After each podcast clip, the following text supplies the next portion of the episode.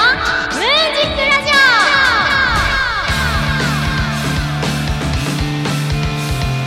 始まりました。桃山月花のムーンジックラジオパーソナリティの桃山月花です。よろしくお願いします。2020年6月28日日曜日。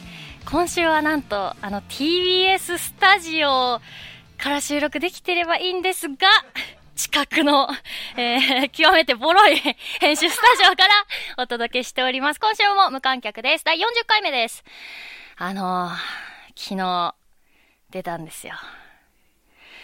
もうだから夏やだ出たんです、ゴキブリが おーってあのね、昨日台本を作りながら、うん、深夜の2時半ぐらいだったと思うんですけど、最初、雨予報だったんで夜、ちょっと涼しくなってたから窓を閉めたんですよね。で、これ終わったら寝るだけだからと思って電気もったいないわと思って消して、布団に入りながらポチポチカタカタ打ってて文字を台本を。そしたら、なんかビニールが揺れた音がしたんですよね。カサって。いやいやいや、まさかと。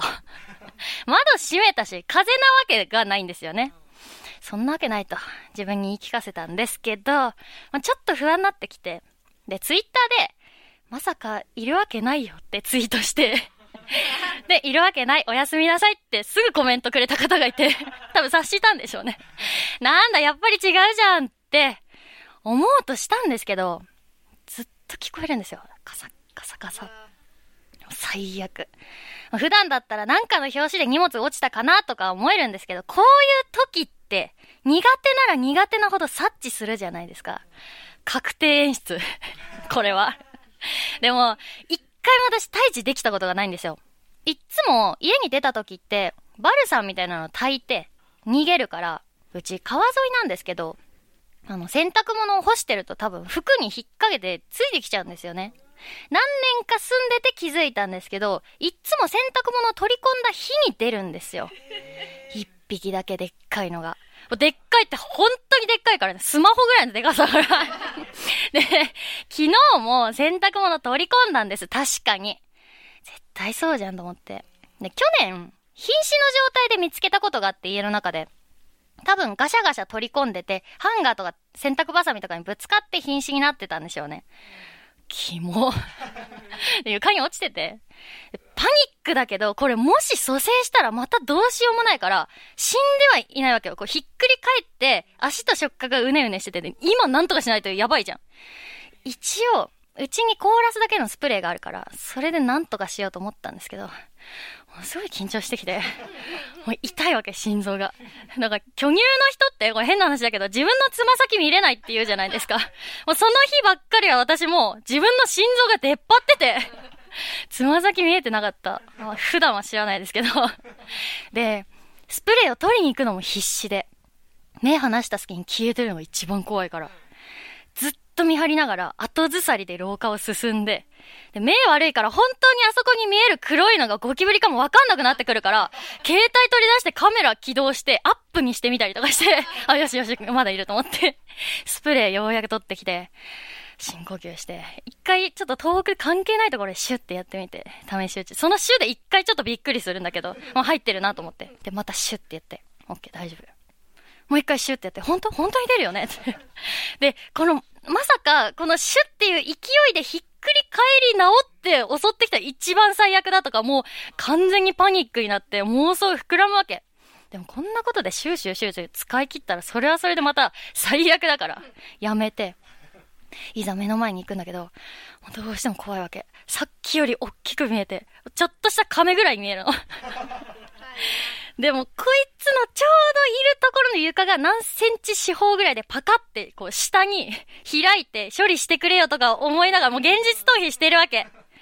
これね、ちょっと話それるんですけど、誰かこれ聞いてたら番組宛てに送ってほしいものがあるんですけど、あの、要するに虫取り網を作ってっていう話なんですけど、あのー、ちょっと詳しく説明すると、網だと逃げちゃうから、目の細かい袋状になってるんです。まず。その虫取り網は。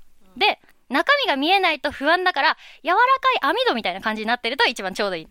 で、こ、こっちから床に、えいって、網を打ち付けようとすると、どうしても持ち手のところが隙間が空いちゃって、こう、斜めになるから、こっちに来るのが一番最悪でしょ？だから、あの、鍋の蓋みたいに真上から落とすっていうか、なんていうのかな、あの、鳥かごみたいな、カパって円錐みたいになってて、そこが抜けてて、網戸の鳥かごを棒でこう振り回せるみたいなこと、ちょっとこれイメージわかります？それで、カパって確保して、で、網の上からスプレーをしてもいいんだけど、その後触りたくないでしょ？こっからこの網のすごいところは。持ち手のところまで、あの、棒の中身、こう、なんていうの、ストロー状になってて。で、あの、網の糸が伸びてるんですけど、それを引っ張ると、網が巾着みたいにすぼむんですよ。で、これでもう中身確保できてるから、あの、で、なおかつ持ち手のスイッチを押すと電流が流れるの。ハエ取りのラケットみたいに。持ち手ゴムになってるから感電しないからね。あとはもうこれゴミ箱に紐を緩めて、ひっくり返して、はい、終了ですよ。捨てて。これすごくないですか？なんでこれ誰も作らないのかの不思議なんですけど。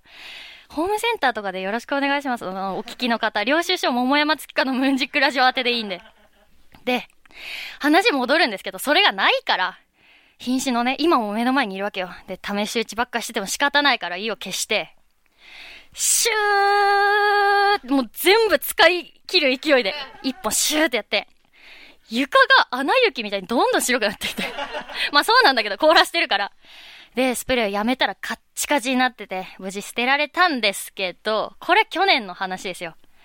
昨日のは完全なるもう完全なる完全なもので、全く瀕死じゃないわけ。もう生きとし生けるものの生命を感じるわけ。時間が時間だし、もう2時3時だから、ただでさえ今自粛営業してるから、深夜にバルサン炊いても、外で時間潰せるところがないと。で、炊いて、そこ、あの、もう公園とかね、その辺で時間潰してたとしても、帰ってきて掃除するにはもう明け方5時とかになっちゃうじゃないですか。2、3時間放置しないといけないから。どうしようと思って。目を離さないようにあたりを見回したら、収納スツールがあったんですよ。スツールってわかります？あの、ソファーの横とかにあって、足を乗せたりできるし、座れるし、みたいな。蓋を開けたら収納にもなる、ちっちゃいソファーみたいな椅子みたいなのがあるんですけど、これだと思って、スツール取ってきて中身全部ぶちまけて、あの、お菓子とか入ってたんで、こっからもう天才出しちゃうんですけど、私、ちょっと脅かして、布団に移動させたところをガバって被せて、で、敷布団の上に敷きパッドを敷いてるんですよ。サラサラの今夏のやつ。それでこうスツールをひっくり返ってるのをラッピングして、敷きパッドでこう巻いてね、ぐるぐるに。暑いからもう今寝巻きとかも全然着てないような格好だったから慌てて上羽織って下ホットパンツみたいなのだけ履いて、外出て、それを地面に置いて、深夜3時ですよ。敷きパッド広げて角から丁寧に敷いてムラがあると出て行った時にわかんないから、で、スツール、もうこれ取るの怖いじゃないですか。めちゃくちゃへっぴり腰で。へやーとか言いながら 倒して、待つんだけど、全然動かないの。こっから持久戦。もう一見外に布団敷いてるだけの女が、ずっと道路に佇んでて、通報されて警察が来るかゴキブリいなくなるかどっちか。で、10分ぐらい待ってたら、のそ、のそのそのそって、向こうに歩いてってくれて、吸っていけよと思って、そんな遅くねえだろ、いつもこらと思いながら、罵声を浴びせて、見送ったんですけど、私決めたの、昨日で。10月ぐらいまで選択しないわ。ということで、今日の話以上です。えー、前回は玉井千鶴さん、森田咲さんがゲストに来てくれました。えー、作詞の話もちろんなんですけど、イメージ DVD の撮影秘話にはもうスタジオが騒然とした事件も起こり、楽しい放送となりました。たくさんのお便りもありがとうございます。さて、桃山月花のムーンジックラジオでは、あなたからのお便りを募集しております。市川うらら FM、桃山月花のムーンジックラジオのメールフォーム、またはローマ字で桃山月花 yahoo.co.jp、月花の2は TSU で、ローマ字桃山月花 yahoo.co.jp、.jp ツイッターお持ちの方は、ハッシュタグカタカナでムーラジとつけて投稿してください。お待ちしております。この後は素敵なゲストさんの登場です。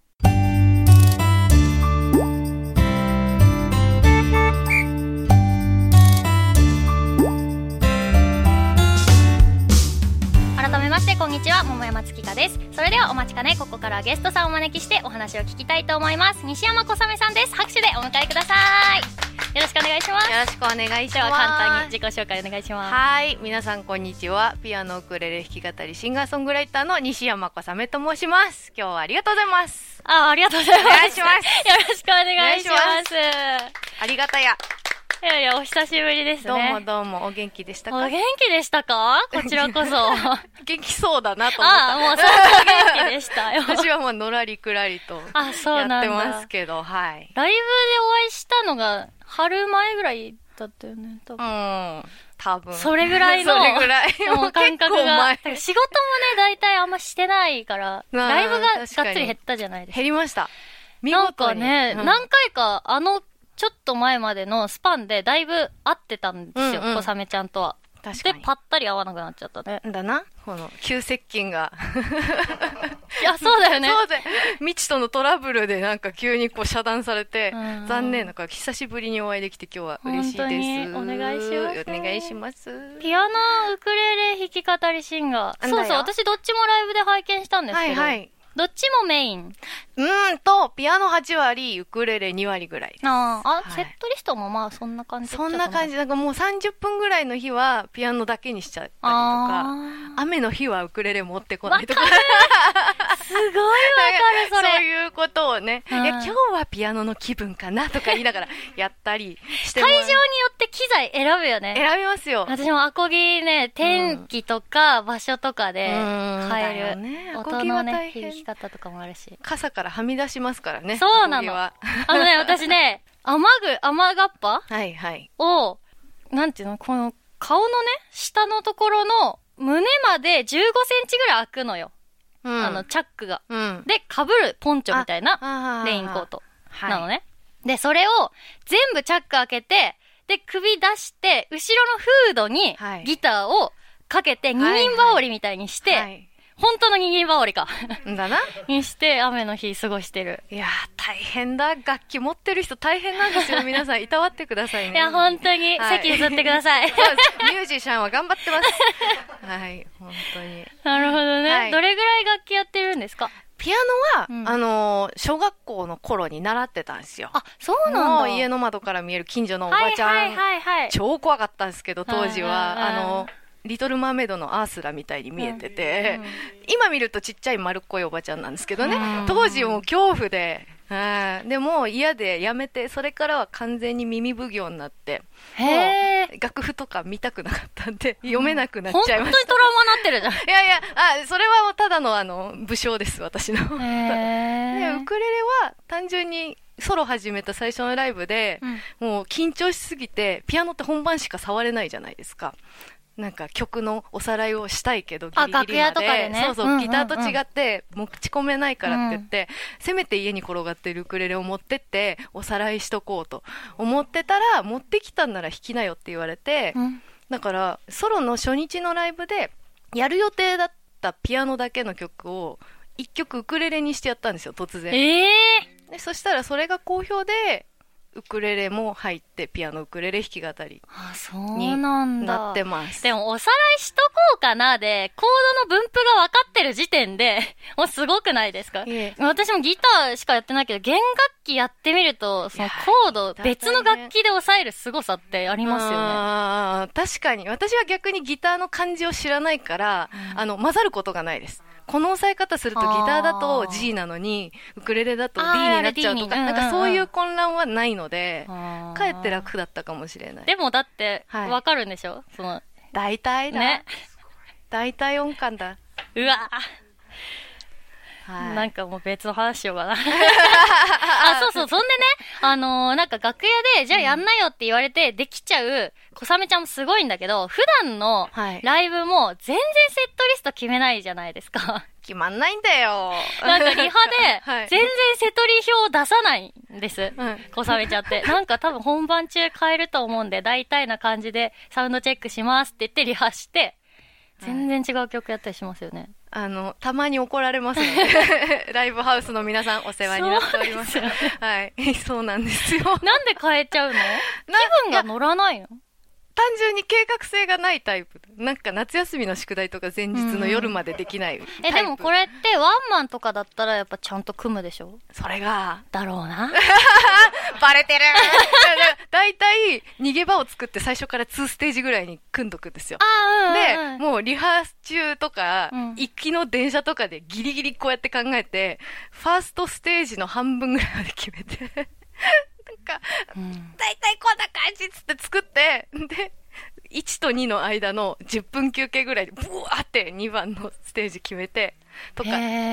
嘘です。すごく計画して1週間ぐらい前からなんかもうこれ全部使ってください。さっきのところから全部カットなしでお願いします。す真面目に頑張っております。そうなんだね。でも自分の持ち曲を変えちゃえるって、それもまたすごくて、私練習しないと絶対飛んじゃうし、その流れで気持ちを作りたいから、なんか、はいはい。気持ち作りたいっていうか、普通に喉も開きたいから、うん。一発目大きい声の曲入れようかなとか、うんうん。自分のコンディションのためにも、セットリストって変えたら怖いんだよね。ええかっこいい。アーティストって感じ。え、いじってるな、これは。なんそんなことないっすよ、先輩。やめてよ。尊敬してますよ、先輩。なんでだろうすごいな。そうちゃんと決められる人がすごいなと思ってますあ。サポートとかつけてライブするときとかうんはうん大変だろうなと思って。私みえ、サポーたいな人。トいても変えちゃうの？いや、サポート入れたことないんでわかんない。あやめてください。迷惑なんで。あそうですね。はい、気をつけます。ちょっとお便り来てるので紹介します。お願いします。えーラジオネームマサージーさん。えー、月香さん、小雨さん、こんにちは。お二人とも3月のライブ以来ご無沙汰しております。あ3月。さて質問です。この自粛期間中、まるまる2ヶ月電車にも乗らなかったほど、がっつり引きこもりになられてた、とのことですが、はえー 主にお家で何をされてましたか？あ、私ですね、ここれね。ええええはい。えっ、と、ゼルダの伝説、ブレスオブザファイヤーをもう一度さらい直すのと、あとは、あれですね正式。名称で。はい。スイッチです。あとは、あの、ベランダ菜園ですね。へーに手を出しまして。何してるの？バジル、ローズマリー、タイム、シソ、唐辛子、トマト、食ちあるじゃん。モロッコインゲン、あたりを主に。ベランダどんだけ広いの？え、なんか割とベランダのある家で、うん3箇所ぐらいベランダがあるんですよ。角部屋って、うんなんかこう、ちょっと出っ張った場所にあって。ああ、選ばれし、あのマンションのあの一角か。あそこで、あのね、友達ん家でね、あそこで一輪車の練習したわ。なんだそれ。一輪車って外国のベランダかめっちゃ広いな。すごい広いよすね。ごい広い。いや、いや、そんな、そんに住んでるんだね。細かいベランダが3箇所だから、なんかちょっとこう出窓みたいなのも混ぜて、うんそうそう。そこにこう、散らばしておいて、水やりが大変あっち行ってこっち行って。ああ、確かに。はい。やってます。なんか、あの、友達のさ、家でさ、家庭菜園ってか、あれなんだろう？あ、球根とか持って帰って、小2ぐらいの時やった？よね。やりました？覚えてね。あ、佐賀を育ててた。ああ、そういう、そういう感じ、そういう感じ。はいはいそれをやってたのを見に行った時に、ん。なんかこう、つぼみになってたのね。はい、はい。で、私、あのつぼみの中ってどうなってるのかなと思って、あげたんだよ。やめ。ろ、やめろ。そしたら、小バエがめっちゃ、いや、ブーンって飛んできて。それがね、怖くて、なんかお家でね、菜園とかできないんだよね。もうこの話されてる友達超かわいそうだな、本当に。伊藤ゆりちゃんごめん。開かれてね、勝手につぼみ開かれて、ね中から小バエ出てきてトラウマとか言われたでも閉じたから大丈夫あもうダメだ、ダメだよ。ダメだよ。ということで、えっと、まさじいさん、ゼルダと菜園だそうです。はい、です。えー続いていきます。ラジオネーム、まのちゃん、ま、まのちゃんママさんですね。ラジオネームまのちゃんマママさん。えー今後の活動予定聞きたいです。映画をこれから撮ることは知ってるんですが、音楽活動の方で新しいアルバムなどありますか？などなど。えっ今と、後ありますか？交互期待でお願いしおます。交互期待。そうですね。はい映画撮るんですね。映画撮ります。はい映。画結構多いよね。そうですね。なんか、無限ファンデーションっていうのがうん2018年、で2019年に平成最後映画っていうのがあって、で今先日までクラウドファンディングで辻浦連邦っていうのをやってこれから撮るところで。あとなんかいくつかまだ言えないやつがへえ、いや、これは期待させていただきます。はい。ということでお話ありがとうございます。この後はお便りのコーナーです。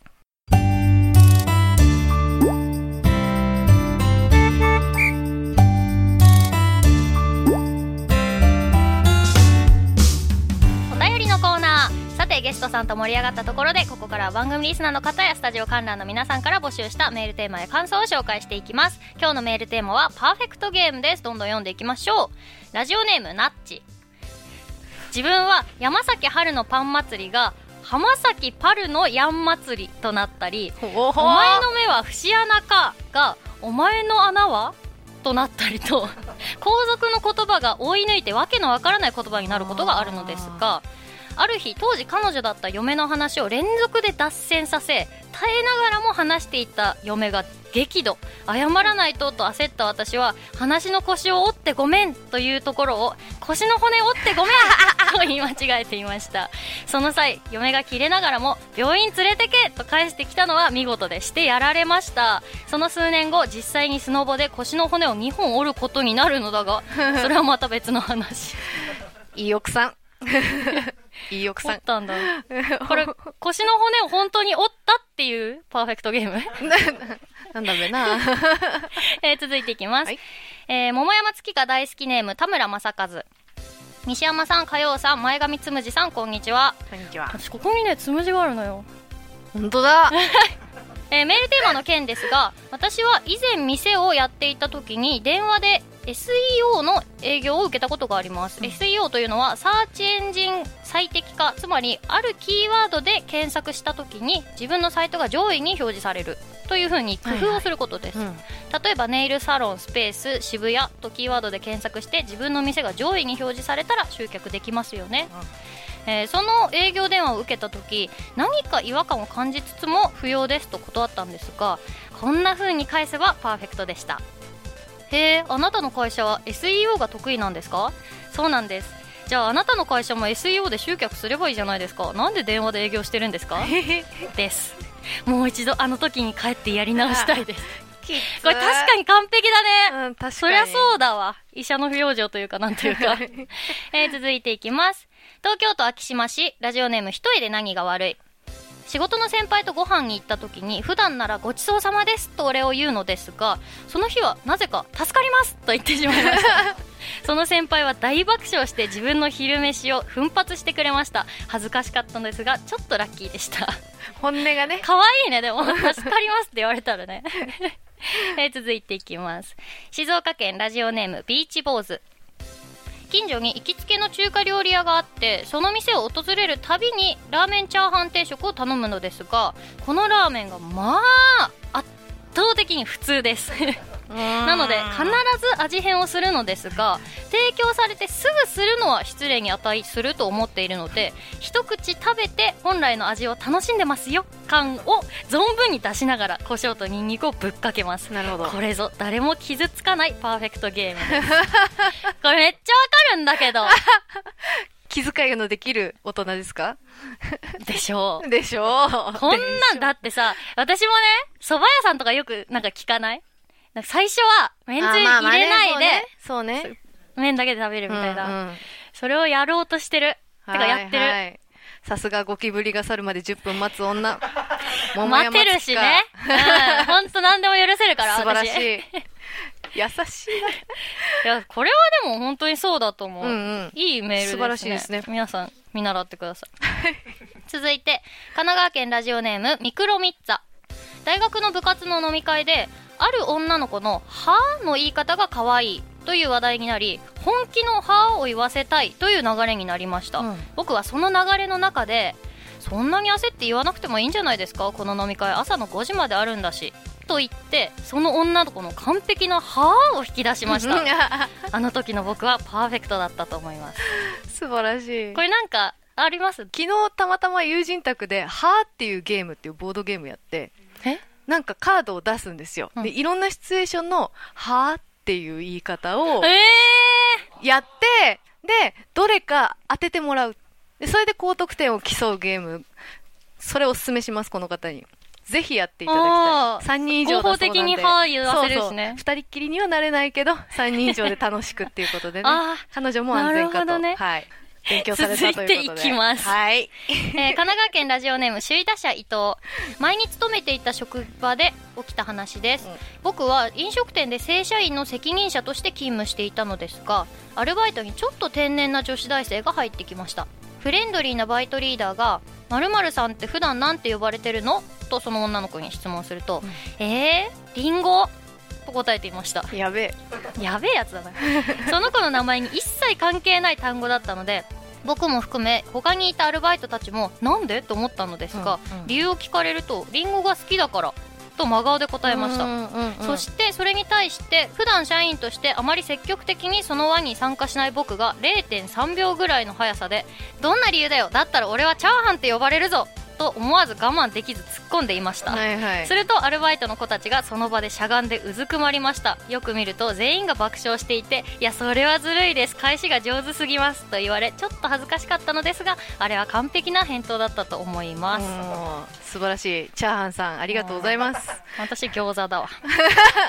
続いてラジオネームあごおさむ今の仕事に就職してからすぐに僕は同期の女の子に恋をしましたその女の子は漫画のナルトが好きだったので読んでいなかった僕は話を合わせるために全巻購入して読破えナルトの話題でかなり仲良くなりました。数ヶ月後に行われるナルトの展示会にもその子を誘い2人で展示を見てご飯を食べに行ったりと完璧な作戦で2人の距離を縮められたと思ったのですが後日彼女に告白すると返事はノー。友達としか見れないと告げられました。どなたかこの中に恋愛でパーフェクトゲームをするための攻略本をお持ちの方いないでしょうか？お持ちでしたら僕のスマホにご連絡をお願いいたします。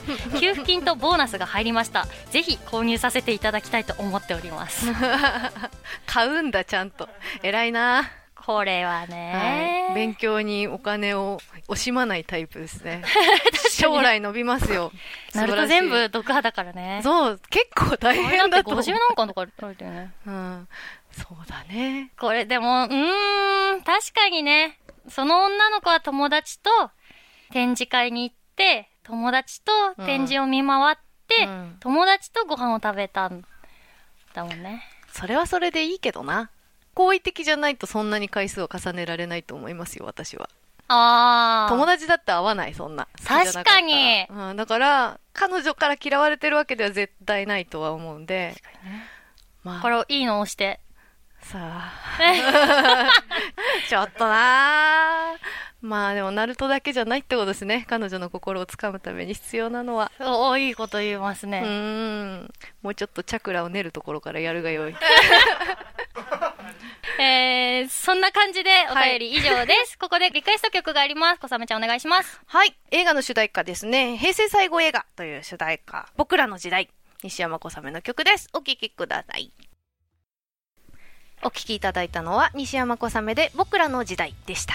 はい、ありがとうございます。そろそろエンディングのお時間となりました。今日のゲストは西山小雨さんでした。今日の感想と告知があれば聞いてもいいですか？はい。30分あっという間です。またゆっくりお話しさせてください。えっ、と、はい告知ですが、次のライブが7月12日日曜日、いよぎチャイナスクエアという中華屋さんでライブがございます。ぜひいらしてください。あとは、えー映画ですね、無限ファンデーションという別の映画、7月14日まで UNEXT という配信サービスで見れます。あの、爆笑問題の太田さんが宣伝してるやつですね。うんうんうんぜひご覧ください。それからですね、各音楽配信サービスで今そちらの無限ファンデーションのサウンドトラックあと今流した平成最後映画のテーマ僕らの時代も聴けるようになってます。頑張って配信したのでぜひ聴いてくださいよろしくお願いします以上ですはい、ありがとうございます。はい私も告知をさせてください。